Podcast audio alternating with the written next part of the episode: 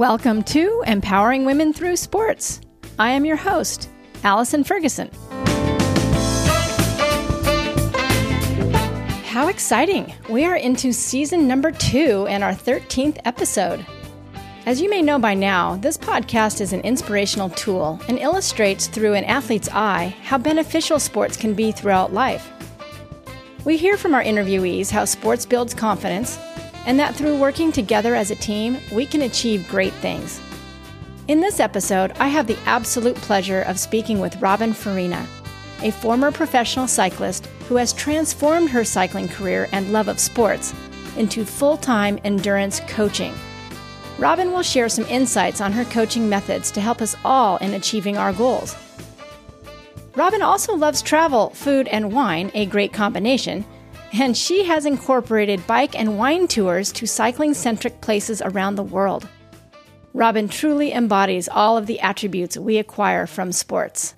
Robin, welcome to Empowering Women Through Sports. Thank you. Thanks for having me. Yeah, yeah. I can't wait to hear hear some stories. That's funny.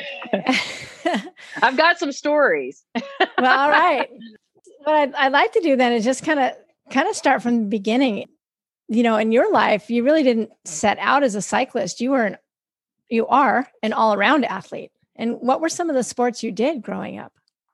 Yeah. I mean, I would say I was an athlete ever since I was like five years old. I mean, I'm the oldest of three girls. And so we lived in a, a suburb of Nashville, Tennessee, a little place called Hendersonville. And, you know, I remember being enrolled in, um, in soccer first thing at like five, and it was all boys. So I think that's really kind of where I got my competitiveness, was like playing on a soccer league with all boys for the first, like probably three, four years of my athletic life. So I, I, I ended up playing like volleyball, tennis, um, basketball, all in high school until I tore my A C L playing soccer my freshman year. And then, then I kind of moved away from soccer just because I just felt like it wasn't really a sport I could come back to after that injury. A C L tears were relatively new at the time for women and, and women in sports. So, you know, I was only like fourteen years old. So they were still trying to figure out like how to deal with it. Now, I mean, it's pretty common, widespread. There's a lot of ways to like work through it in physical therapy. But at that time, and, you know, in Nashville, there weren't a lot of athletes that like really had experienced it yet. So ultimately that injury kind of like changed my projection of through sports and kind of how I got into the bike. Right. So that was a bit of a bounce back. The bike was a suggestion by a doctor, and this is how you're going to get stronger again. Yeah. I mean, I, I continued to play sports, and I actually went and played volleyball and tennis at a small school for a year, and then just felt like I really wanted to like have more of a college experience. I kind of got burned out with sports, but I always knew that sports were my love. You know, it taught me so much about communication, teamwork, like how to deal with adversity, you know, and overcoming injury early on when, you know, you're like, I don't know, how do I keep going past this? So, yeah, I mean, I think ultimately, you know, that injury springboarded me into learning that I had to adapt to a different type of sport. And I was in my early twenties. I had went to the University of Tennessee, got a degree in sport management, which was very up the alley. Like I always felt like I was either going to like run a team, manage something, you know, manage a team, or be in some kind of sporting athletics. To me, it really didn't matter the sport so much. It was just more that I could be part of that, something bigger than, than just me. Right. And so, yeah, I had a doctor, like I, I think I re-tore my knee playing like flag football, corporate flag football, and had to go see a doctor. And he was like, really, you have, you have two choices to like figure out, you know, or, or to, to enjoy sports again. And that's swimming and cycling. And neither one were a sport that I played growing up. And so I really felt like swimming was not an option just because it didn't sound fun. You know, you're not going anywhere. You're looking at a black line in the bottom of a pool. So I felt like cycling was like what I had to choose from. So luckily, Nashville at the time didn't have a huge cycling community, but it had a small cohesive cycling community. And they ended up being, again, mostly men. You know, I think I was only like, there's only like four women racing in, in Nashville at the time. You know, so I just kind of like went to a local bike shop and got some really good help and some advice and picked up a bike and really just like never looked back, just started getting into some local racing and just loved it so much. Cause I mean, ultimately at the end of the day, like being on a bike, you can push as hard as you want.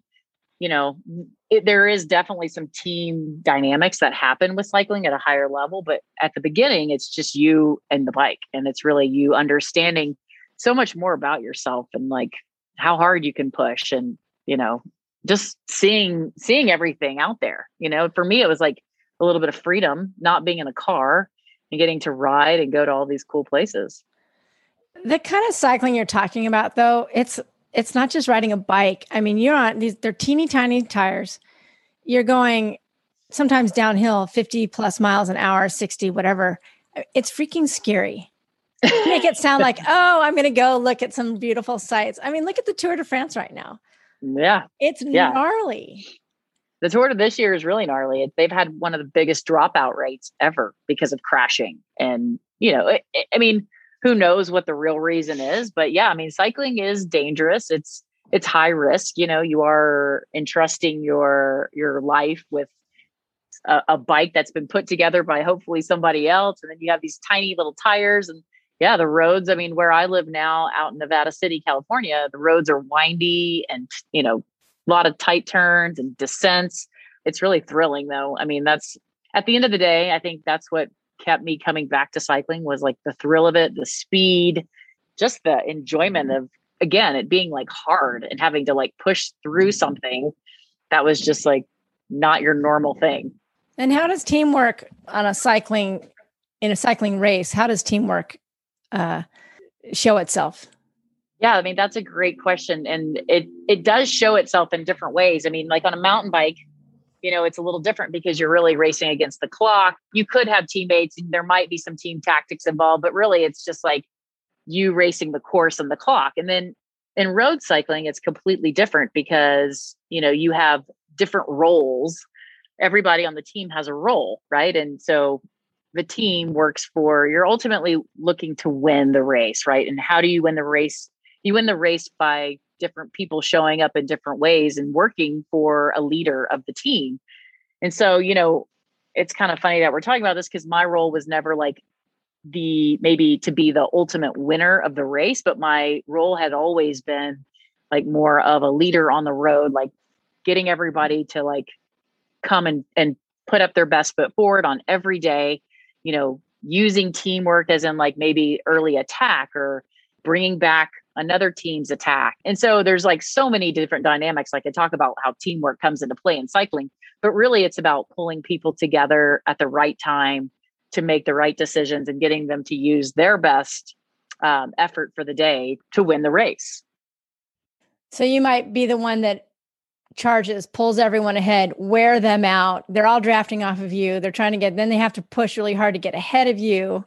And then they're tired by then, which gives what the, the next person on your team the chance to. Yeah, it's like a cat and mouse game, kind of. You're you never know who is going to put a move in, and you never know who's going. I mean, you kind of do know, like in a Tour de France, where it's a, a long twenty-one day race, and there's a clear leader on the team. You know, we're all going to work for that person, but you know the difference in like one day races or shorter stage races that. Anybody can have a great day on any given day. And really it takes like, again, it takes like a leader of the team, or it takes people coming together and recognizing that it's this person's day and we need to put all our efforts into that so that that person can do their job at the end and sprint or be in a break or, you know, win from, win from a smaller group or win on top of a long climb because the, it ends on a, a climb and not everybody's going to be the best climber. So it's a lot of strategy. And that was like part of why I loved cycling so much is because it's not only is it hard and it's, it is physically challenging, but it's also mentally challenging. And I loved like trying to figure out, you know, what our team could do today to beat other teams and using their strengths and just like understanding, you know, where people's headspace is that day. And that's, that is probably more challenging. Well, I'm not going to say it's more challenging than the physical part, but it is definitely equally challenging sometimes. Well, right. I mean, as athletes, many of us know that we need to train physically, improve fitness, strength, and physical skills, but how do we train mentally to become better competitors?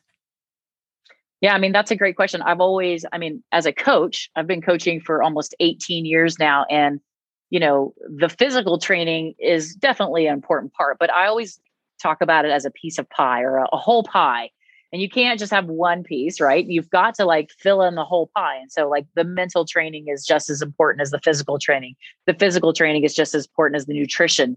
And then the nutrition is just as important as being prepared. So it's like all of these things are equally important. You can have someone who's very talented and very strong, but if they don't understand the other pieces or they don't eat and drink during the race, then they could find themselves at the back of the race and, and just as quickly as they got to the front. So, you know, for mental training, for me, was always about being prepared. And I always took that first step back and said, like, if I'm going to go into a race or if I'm going to go into an event or a training block, I need to know what that means. So for me, it was always like, what races are we targeting? I didn't really have the the luxury to just pick like one race. This is going to be my A race. I had to be shooting on all cylinders most of the time. So for me, it was about maintaining consistency throughout the year. Yes, I could have a, a great race one and maybe not as good as the other, but I needed to always be able to be at the front and to chase things down and to be there for my the rest of my team. So for me, it was always like coming into the season, I needed to know what were the races I was doing? What were the courses like? How much climbing was in the courses? How long were the races? So it really... mental training for me means like the details and knowing what the details of each race are, the components of that. And then also like for me mentally, it's like not becoming emotional. And that is something probably I learned later in my career rather than like early on, because I feel like I'm a pretty, I was an emotional racer at the time, maybe early. And then I learned like, I've got to control emotions. And then when I can take my emotions out of it and stick to the plan, it becomes very clear what I should do and what I shouldn't do. And then if you can maintain that, keeping your emotions in check, then nine times out of ten, you can react with a, a level, calm head. And so that was like a huge part of my mental training was, you know, like some people use visualization, and I use visualization on a lot of things. Like some of the races, my best races were things that I had thought out and seen and like dreamt about, you know, pictured in my head how this was going to play out. And if it did, what would I do? And those things, I think visualization is really important. But for my personality, it was like, how do I keep emotionally stable and not like let one person or a rider or something that happened that I can't control take over?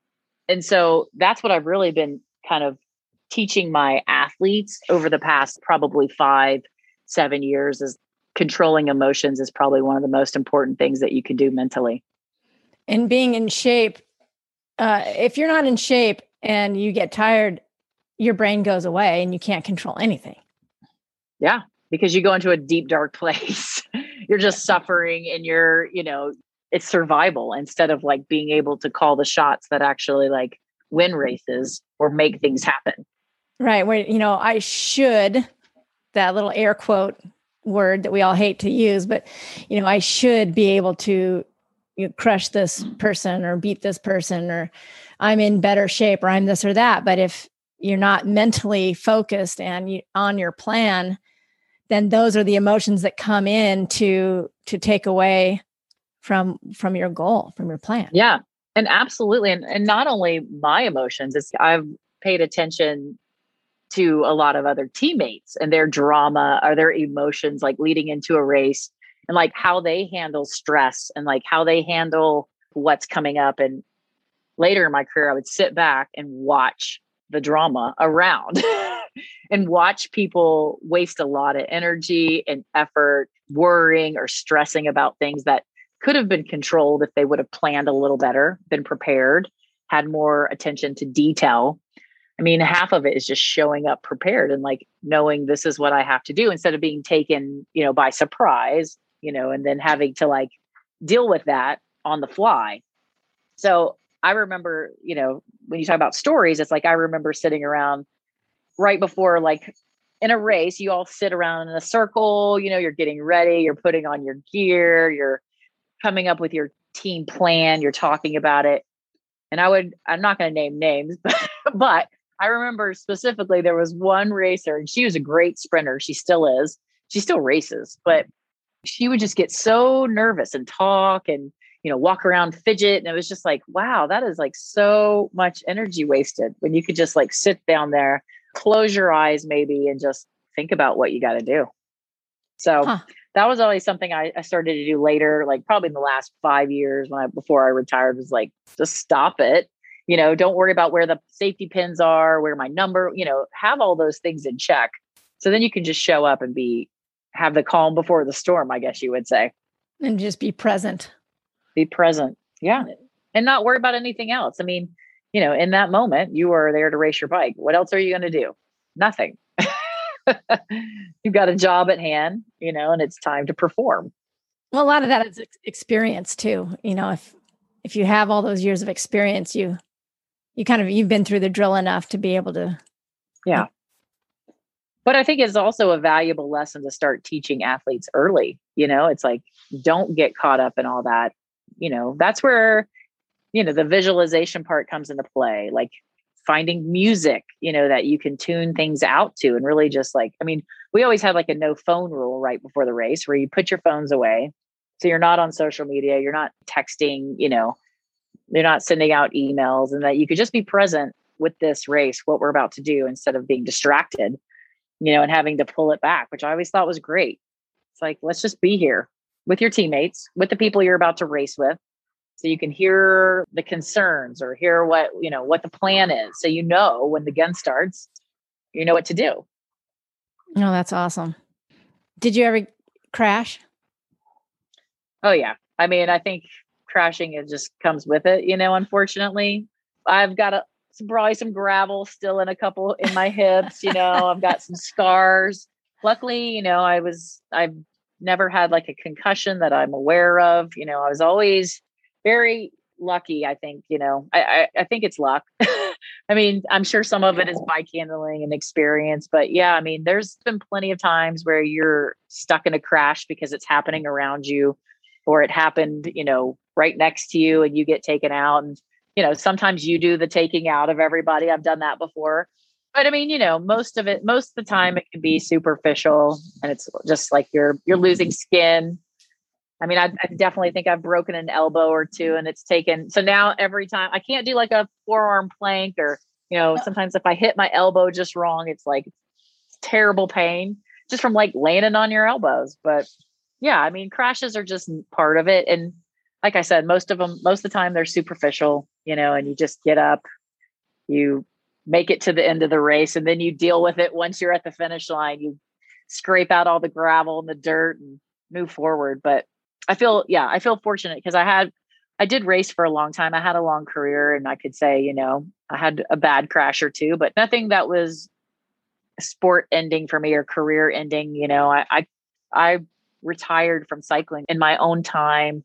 You know, I was ready to to be off the road as much. It's a it's a hard lifestyle. I mean, you're traveling eight months of the year, and you're traveling every week or every other week. You're in a different place.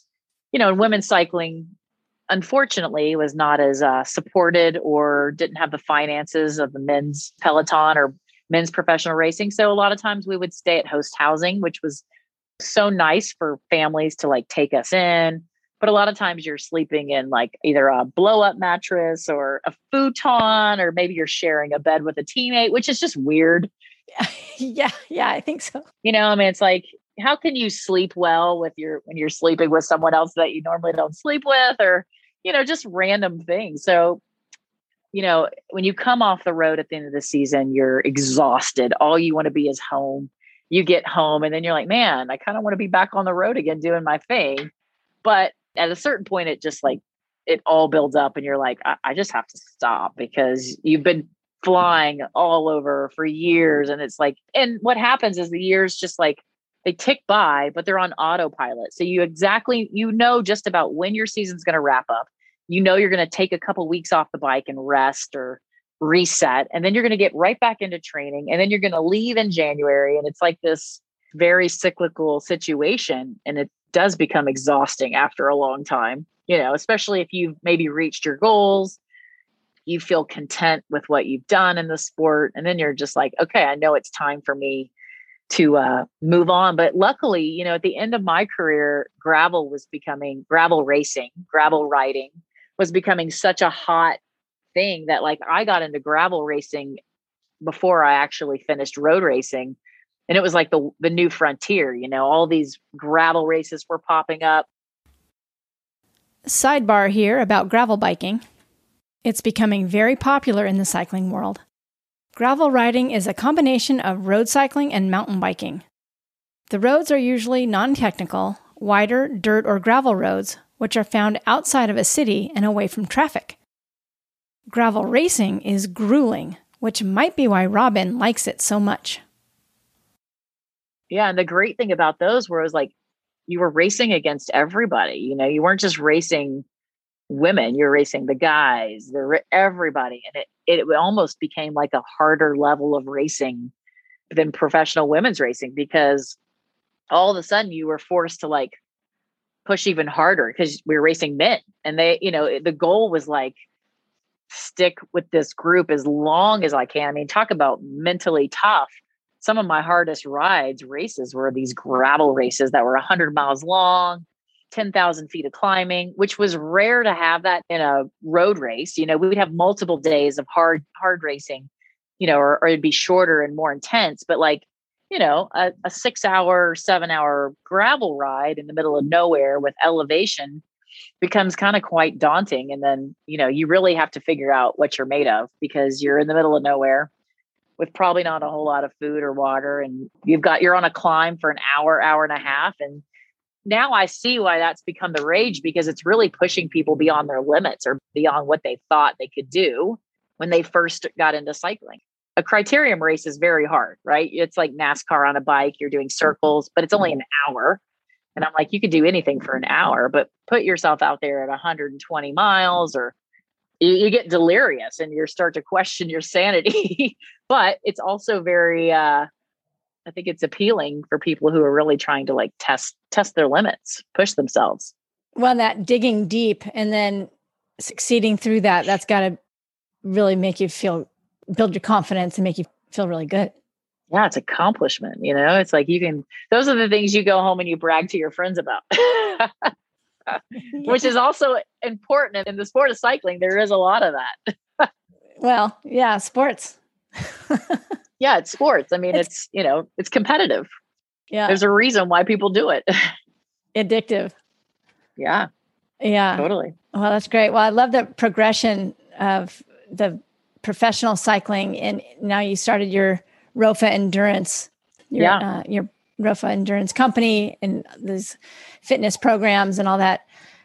How scary was that to start? Was that like, how did that all come about? Well, really it was, it was never scary, because I knew my coaching business has taken different forms. You know, like when I first started racing and traveling on the road, I realized very quickly that I needed a second income or a third income. You know, I was like doing some work on the side. I was executive assistant for people. You know, I was trying to make it work and juggle and train. I started working for a couple coaching businesses as a coach, working under head coaches and taking on clients so I could work on the road. We were all over the place. So what I did need was internet and a computer, and I could write training plans for people. I could take phone calls with clients. You know, and basically teaching other people how to ride bikes properly with strategic training. And then like also coaching them for events, talking them through what they should do at this race. And so that became like super appealing because I could do it from anywhere. And then, you know, in, in two thousand eight, I had settled in North Carolina and I opened up a bike shop in Charlotte, North Carolina. And that became like home base for my coaching business. All of a sudden there was like people walking through the door, wanting to not only buy a bike, but then understand how to train properly. And we had a CompuTrainer center with about eight bikes, and we would have classes all day running these training programs. You know, this is what you're going to do today. And they'd come back in two days and do another training plan. So it became like a hot spot for me just to have all my clients in one, one place where they could physically like work out with me, or I could see what they're doing. And so my coaching business really boomed like two thousand eight through thirteen, those five years I was in Charlotte. And then when I came out to California, because I really just felt like I wanted to, to finish off my career out here. I loved, always loved California. I grew up in Nashville, Tennessee. I was a Southern girl, you know, like I just got tired of, of being in the South and really wanted a change. And I wanted to, to ride out here, really is what I wanted. I wanted to ride where it was like the places I had done training camps, where I had seen like big mountains, which, you know, North Carolina does have big mountains, but it was just like a change of pace and a change of community. So I came out to California, and then I just kept my remote coaching business. Wherever I would travel to to race, I would put on clinics with people who wanted coaching. So I would pick up coaching clients all over the country. So if I was in Tulsa for a week, I would pick up clients, you know, we do clinics, and then I would coach them the rest of the year. And now it's great because I have pockets of athletes all over the country. And then I have, I have a couple coaches that work for me and coach in different areas as well. So it became this like high touch, high reach kind of business that I could handle and manage when I was traveling and racing. And so it became crucial because, you know, again, like even in my best years of cycling, it wasn't like I was ever getting rich or ever making like enough to really save, you know, and put away money for retirement. I mean, that was, that's kind of unheard of, you know, and it still is. And it's, it's probably still one of the biggest problems is like, there's no security. There's no security with your contracts. There's no, you know, path for like saving money and putting it away once you're retired.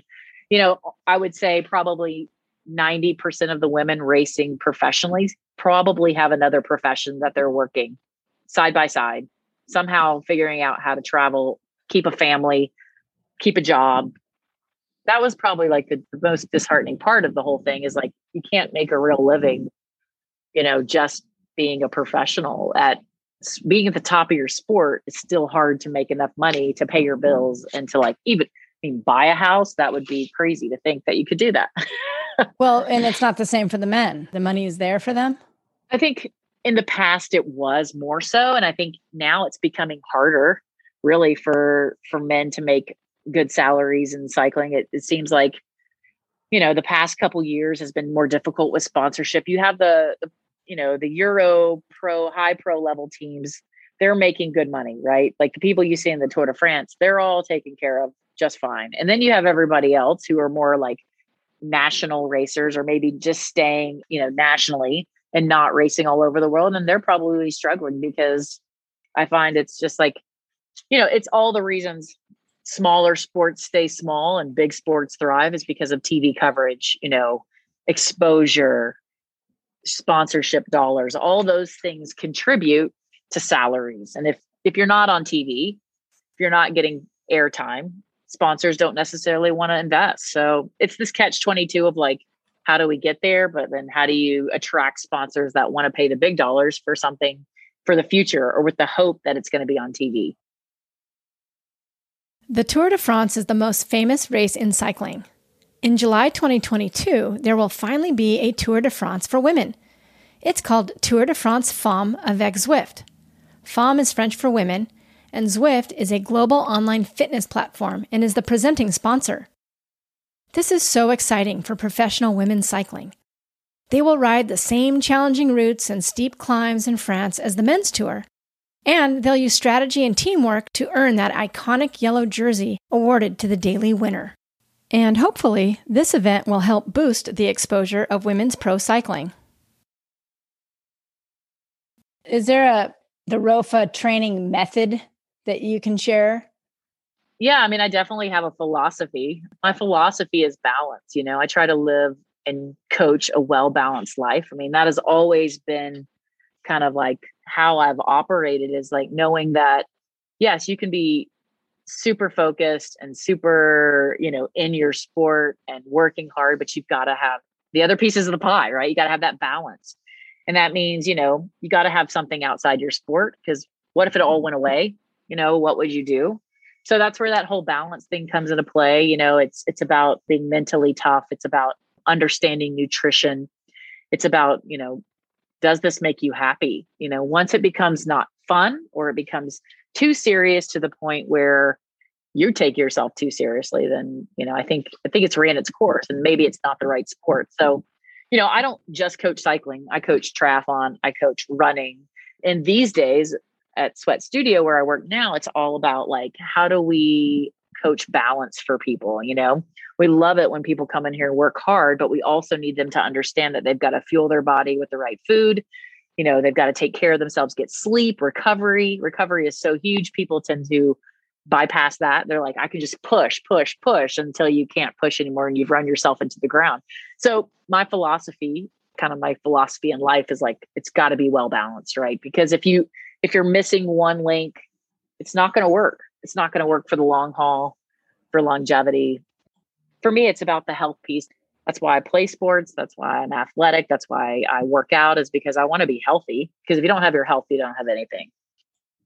I love it. Yeah. When you were racing and you would go through these gorgeous towns, wherever you were in the world, but your head's down though, really, you can't really like enjoy the scenery. So you decided to start events and programs where you would bring people with you. Tell me a little bit about that. Now that sounds really cool.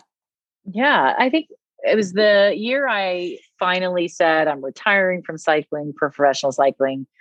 But I was like, I'm not ready to be done riding my bike. And I feel like I did not get to experience some of the places that I went to. So I decided to build a, a touring business, a coaching touring business. I already had the coaching business. So I had this like kind of uh, contained audience. And a lot of them had never gone to places. Most people didn't A, know how to get to where they were going, or didn't know where they should go to go ride their bikes. And so I felt very, I guess, fortunate that I had gotten to experience some of these places. And, you know, some of the places that stuck in my head is like the places I loved was, you know, going to Italy and racing in, in Northern Italy, racing in Tuscany, going to France, getting to see some of the iconic climbs of the Tour.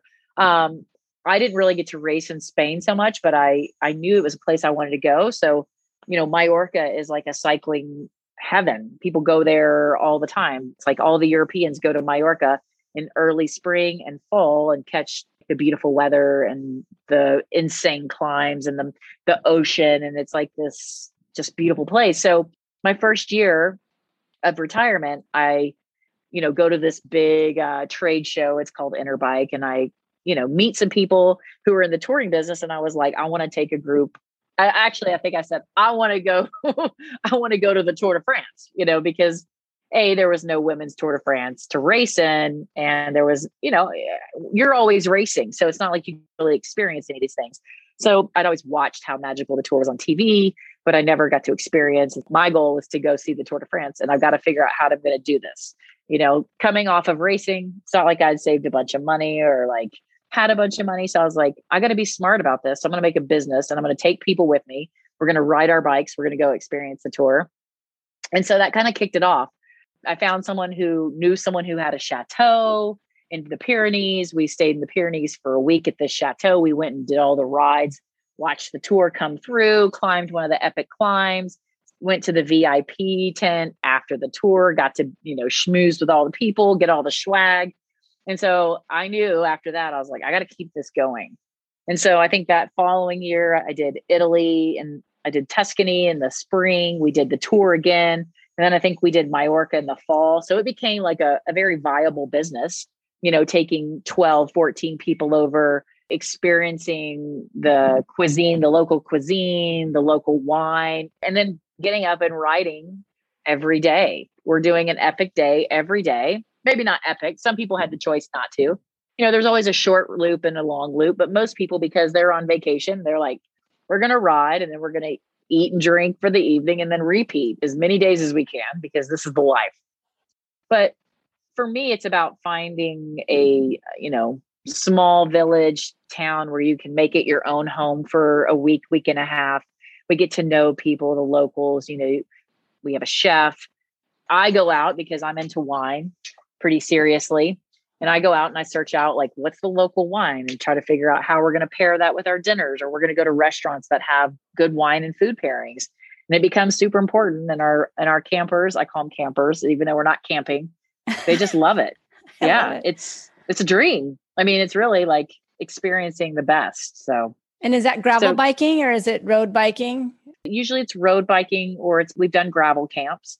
So kind of harder to piece together that many days of gravel, even though I know it's there. I just got to find someone who's willing to do that for me. I mean, I do gravel camps out of Nevada City where I live now because we have tons of gravel. I mean, that's why it was so easy for me to transition from racing to gravel. And we do like food, wine, gravel camps here. Um, I've done them in, you know, Southern California. So it's easy to find the places that you want to do them. And then the execution is the hard part because there's a lot of logistics involved. You know, we try to make it as, as simple for the person, the camper. And then, you know, we take the brunt of the work. We're taking people on these rides, guiding them, you know, making sure they don't get lost, stopping at little cafes, coffee shops all over, and just like living the experience. Sure. They want to go on a beautiful long bike ride and expend a million calories so they can eat and drink guilt-free. Yeah. yeah, we ride being, to eat for sure. Yeah. And instead of being on a cruise ship where you just kind of sit around and wade in a pool and whatever, they want a, an adventure camp. Yeah. yeah I couldn't imagine. I couldn't imagine like taking a trip like that. That's not my style trip. You know, I want to be moving, doing, seeing, eating, drinking. And so, yeah, adventure camp is the way, way I try to explain it, you know, but it's like, you know, it's also kind of a cush adventure camp. I haven't done like a camping where we, we actually have tents and stuff yet. I'm not sure I'm going to be able to do that because I'm not sure how, how I'd work in the food and wine, but you know, for right now, I like the setup we have. We usually stay, like I said, at a chateau or we figure out a nice hotel and then kind of be based out of there. And that's what we've done for Mallorca. You know, we are looking at doing a Mallorca trip again in late September, fall this year. We're putting together those logistics right now. And then I've already had people like, I've had twenty people reach out to me and say they want to go to the tour again next year. People are ready to travel. They're ready to go see. Sign me up. Yeah, exactly. All right, Allison. You're, I'm in. You're going. Yeah, you'd be surprised. You kind of got to, you do have to like plan this out. It, it takes a little bit of planning, but it's, it's so worth it. People are okay with that, right? They're going to pay for the experience and yeah. You're doing all the legwork. You're making it so that they can stay in these great chateaus and have these places yeah. to eat and all that. You just show up with your bike and and be with like-minded people. So that's the community building part of sports and adventures like this. Mm-hmm. That's really Definitely. Great. Well, it's so fun. Um, yeah, that's just that's just insane. I, I love it how you've it's. I mean, so full circle. Yeah, and all your passions, your cycling, your sports, your food, your wine. Yeah, I mean, I can't imagine doing it any other way. I mean, I, you know, it's funny because like when I retired, I was like, what job am I going to do? You know, like where, what am I going to go do? I mean, I have, I have skills. Like I went to, you know, I have degree, you know, all that good stuff, but it's like finding something that I was interested in is more important than just like going in to an office every day and just like sitting there and wondering, why am I doing this? Right. Right. You didn't want a job. You wanted your passion. Yeah. And I feel very fortunate. And now, I mean, I've kind of transitioned even more. So I'm a general manager at Sweat Studio, which is this all-encompassing fitness studio that we have hot Pilates and hot yoga and sculpting classes in a hot room. And then we have like a cycling studio that is totally up my alley because we're using power-based training. We're teaching people how to build their aerobic system step-by-step, the way I would coach it if I was coaching someone from afar. We've got the studio, we're doing circuit training. So like, I feel very lucky because I'm in a job where I'm active again. You know, it's not like I'm just like sitting on a computer. I get to coach people every day, multiple people asking for help and trying to get the best out of them. And they're finding that, you know, if they put in the hard work, you see results. And that's so fun. That's really, that, that motivates me big time. That's fantastic. Yeah. What else can you share to help encourage riders or athletes? Yeah, I mean, first, I think it's just getting out and having the, um, I guess, the ability or the drive to just try something. You know, it doesn't matter what it is. I always say research it a little bit. You know, it's like, don't just go into a bike shop and buy the first bike. Like, do the due diligence, ask the questions, find a coach, do a little research to find people that can help you take the path. The most direct path, because there's a lot of like misinformation out there. I think, you know, it's like you can go down a rabbit hole and read a bunch of stuff, but really do your homework and research the sport, research like what you need, and then find somebody, find a mentor or find someone who is willing to help. Before I became a coach, I feel like I had a lot of great mentors, you know, through the sport, through racing, through people who are just willing to help and tell me like, don't do this or do this, like use this type of tire. Don't use this type of tire. Like just tips. Find a community that is willing to help you. Find a bike shop, a local bike shop that wants to like make you their person that you'll come in and ask questions or go on the local group ride or, you know, find somebody that can kind of be your guide through it. I think that's my biggest piece of advice because it's hard to do it alone. Right. You know, we all love having a mentor, and being a mentor is important too. Yeah, it's been fun. I've coached a lot of younger, you know, juniors. I've coached uh, U twenty-three riders, and I find like, so that's sometimes the most gratifying, right? I mean, I love coaching masters. I love all that, but it's like finding the young ones that are really like, they've got a lot of drive. They want to be a sponge for the sport or just to learn. And that's like, it's pretty joyful. It's great. That's the fun part. Passing it on. Fantastic. Yeah. How can people track you down? How can they find Rofa Endurance? How can they maybe go on one of these trips? Yeah, I have a website. It's uh, it's rofa endurance dot com. So it's R O F A endurance dot com. That's my website. I have an Instagram. I have a Facebook page. So it's pretty, pretty easy to find me if you're looking for me. My name is Robin Farina. So it's like, you could just probably Google that. It'll take you to my, my website. But yeah, I mean, I'm, I love meeting new people. I love answering questions for people. So if you have any, you want to reach out, that's an easy way to find me.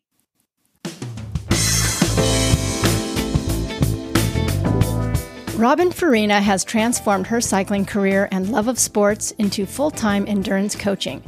Her enthusiasm for helping others achieve their goals motivates her to keep raising the bar in the coaching industry. Robin's training methods focus on a healthy work-life balance because that is how we'll stick with a plan.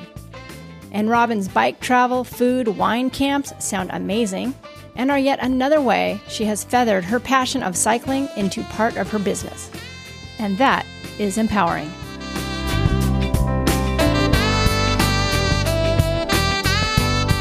Music for this podcast is created and produced by Gary Ferguson.